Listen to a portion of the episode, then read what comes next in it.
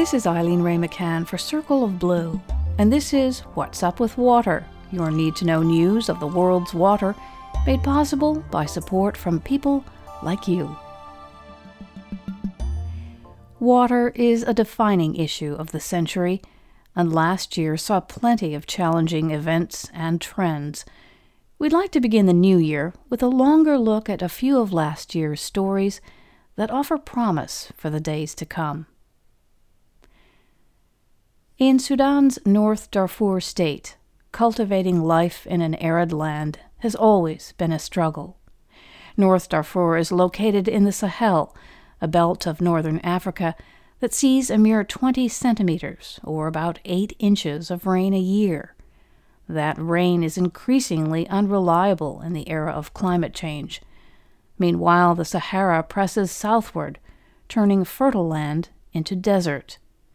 The narrowing margins of survival have tightened tensions, which have been long-standing and deadly. But this time, water is not the source of conflict, but a catalyst for peace. The Wadi El Ku is a seasonal river that flows past the capital of North Darfur. Its precious waters are now being stewarded by people who were enemies during a decade of war.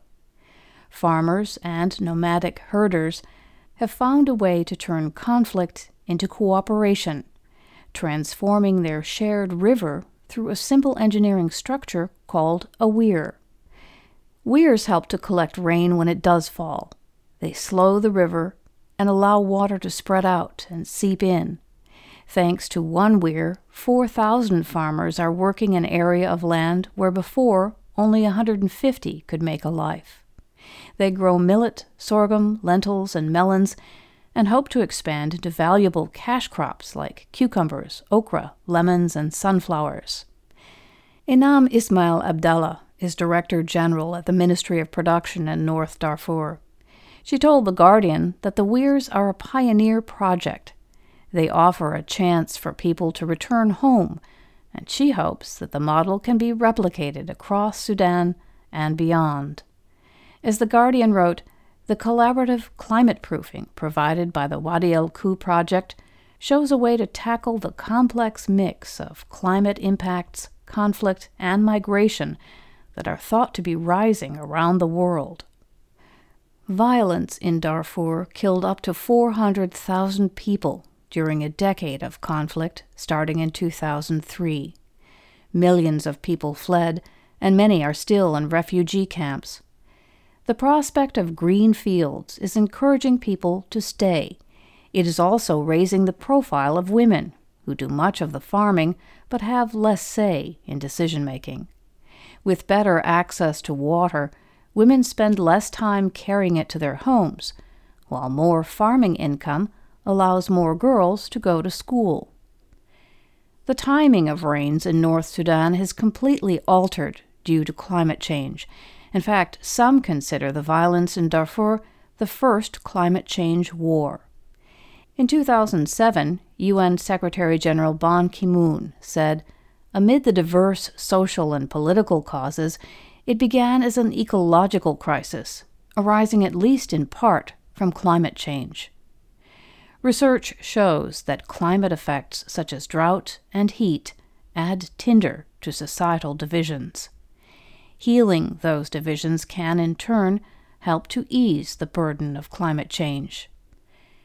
The Wadi El Ku Weir project began in September with a 6-day peace conference. 44 farming villages and 7 pastoralist groups attended.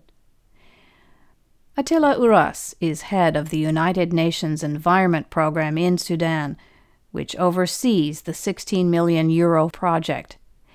He said that the crux of the problem was finding ways to share resources. The nomads needed room for herd migrations. Their routes were compromised by farmers who were desperate for arable land. The farmers needed milk, meat, and security for their livelihoods. "There are layers and layers of conflict," Uras told The Guardian, "so we started with what they could agree on, and everyone agrees there is a problem with the environment, with water by far the biggest priority." In the process, torn relationships began to mend. For the first time in years, farmers were invited to a wedding in the nomadic community. Hundreds attended, including many young people who had never met. The Wadi El Ku project has had its troubles. In 2018, one of the weirs was sabotaged and failed to irrigate some areas. The main suspects were linked to the deposed regime, but new leaders are pledging to repair the damage and protect existing and future projects. A groundwater official in North Darfur underscored their importance, saying, "Water is the key to our life. If we are breathing, we need water. If it is not equally shared, then again we will have more war and more killing." Until recently, staff members for the Wadi El Ku project could not venture into regions north of the capital without an armed convoy. Now they can go on their own. Farmer Abdelrahman Hamad, who raises potatoes, radishes, and onions with the waters of the Wadi El Ku, has experienced the same change. He told The Guardian that he has lost people to violence in the past. But he said, "The project has brought us together. Now I can go to the pastoralists' area, no problem." There were a lot of problems to overcome, of course, but everybody needs peace.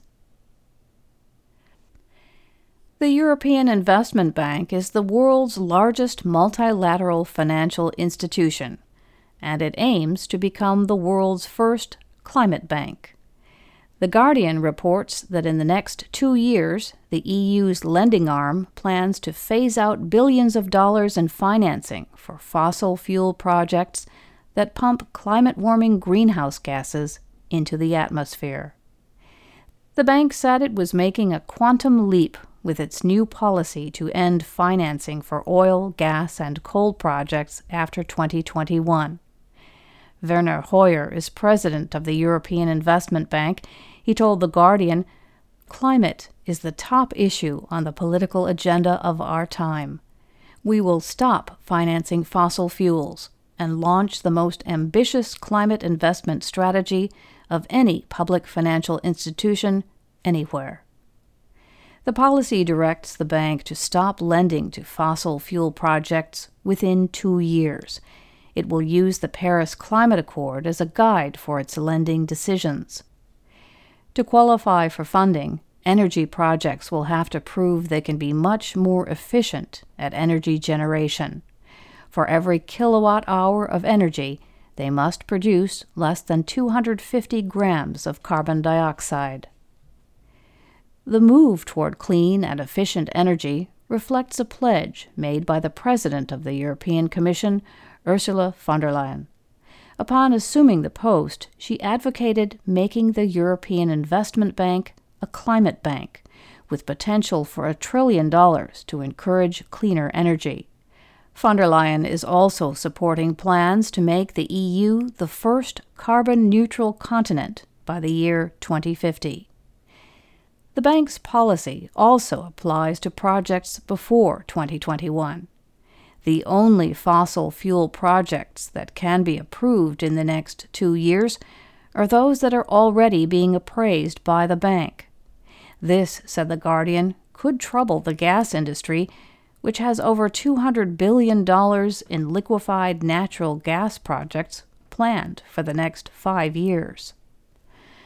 Environmental groups hailed the European Investment Bank's initiative as a shift in recognition of public interest.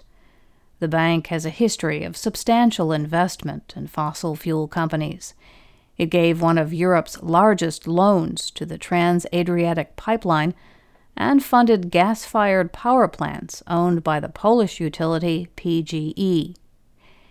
Kate Cahoon is a representative of 350.org, a climate advocacy group.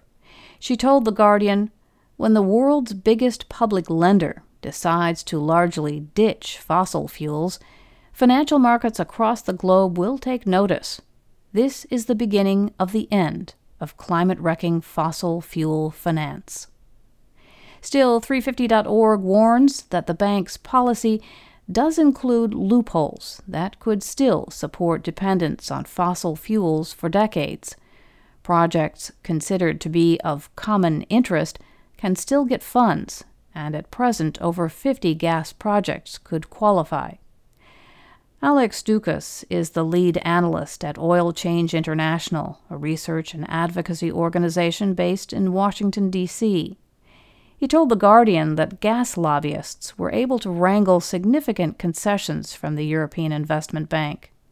However, he said, with people-powered movements for climate action stronger than ever, the gas industry will face an uphill battle in using these EIB loopholes to get new projects funded by 2021.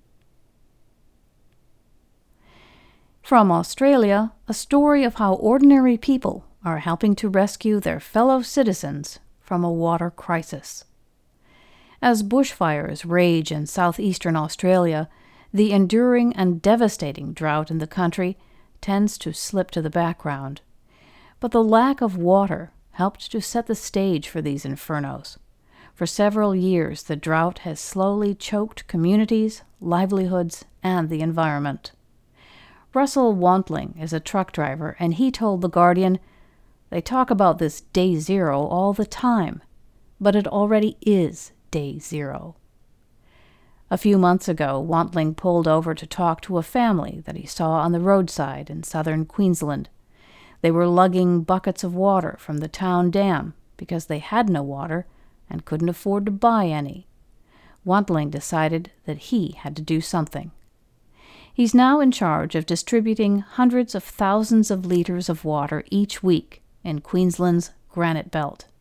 He's one of several people who've taken it upon themselves to ease the desperation of their fellow Australians. Guardian reporter Ben Smee called the communal assistance a familiar, hopeful story about the resilience of Australians and their communities, the sort condensed into our folklore at times of natural disaster and crisis. But he went on to write, it is also punctuated by anger and disbelief that the burden of supplying the most basic necessity to thousands of people in inland towns, on rural properties, and in Indigenous communities has fallen mostly to community groups and charities. The longer they wait for rain, the more acutely people learn that they cannot rely on interventions from local councils or governments. In the town of Stanthorpe, people queue for a ration of free water from Granite Belt Water Relief. Some have had empty water tanks on their properties for most of the past year. Amy Darty lives with her mother and two small children. Her tanks have been dry since March, but she didn't look for help until she got sick and couldn't work anymore. She told The Guardian, we had to have 4 horses put to sleep because we had no food, no water, and our horses were just suffering.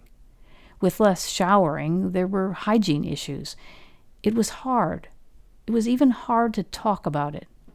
But you have to swallow your pride, and that's even harder. Many people are struggling to pay for water while also trying to care for families, for livestock. The pressures of the drought are economic as well as environmental, and losing one's job can start a financial spiral that makes even water too expensive to afford. And yet, said some at the Stanthorpe watershed, they felt no response to their plight from the Australian government. They said that if it weren't for people like the relief volunteers, they didn't know what they would do. Rural and Indigenous people have long felt unnoticed. Luana Legge lives in Tenterfield, and she started a local group to provide drinking water to her community. She told The Guardian, if people in Sydney had to live like this, millions of people were forced to live like this, it would be unacceptable. There would be protests, there would be riots, they would be calling for change after 1 week. 2 rivers in the northwest region of New South Wales, the Barwon and the Namoi, are major sources of the withering Murray-Darling water system. The Barwon and the Namoi have been dry for over a year, and residents say this has never happened before. Alternative water sources, mostly bore wells, are often contaminated by salt or other substances. Andy Mason, who works on water distribution for FIRE, an Indigenous activist group based in Sydney, told The Guardian, "It tastes really foul and minerally and slimy." Mason says that FIRE has installed water filters and worked on water supplies so that Aboriginal families don't get left out. He said, "A lot of people are amazed that anyone cares. We get that response quite often. It's depressing in itself. They're so used to being ignored. They're amazed that we're there at all." The Guardian reports that there is scarce data on how many people in Australia are unserved by formal water systems. The government has been focused on municipalities. A 1994 report on Indigenous water and sanitation by the Human Rights Commission estimated about 150,000 people in small communities were off the water grid, and another 280,000 were on small systems with fewer than 1,000 customers. And that, says The Guardian, does not include large numbers of people who live outside of towns and villages. While rural residents can fetch water from the local dam, many can't afford the access fees required. An official in Stanthorpe told The Guardian that water supplies have been a state issue, but that the federal government would consider stepping in if the states fail. But the federal government, he said, expected that the states will provide water now and in the future with better planning and infrastructure. Many are advocating for better water management for what's been called the triple whammy on water: drought, land clearing, and climate change. For now, people at the ground level of Day Zero are taking the lead. As Russell Wantling told The Guardian, "It's not a small amount of people, it's a lot of people. They're just working-class people who you'd think would get by. They're not used to even using the system, so to ask for help is a really hard thing." Wantling is angry and frustrated and heartbroken that the politicians don't recognize the struggles of their constituents. His watershed has added a food pantry for those in the direst straits. Twice a week, 30 volunteers come to help. The reality, he says, is that it's left up to people like him to rescue people like him. "If I don't get the water, they don't get the water," he said. "If we shut down tomorrow, there would be people with no water. We're doing all this work, and a lot of people are going to bed at night not even worrying about this. They wouldn't know what was going on." And that's What's Up With Water from Circle of Blue, which depends on your support for independent water news and analysis. Please visit circleofblue.org and make a difference through your tax-deductible donation.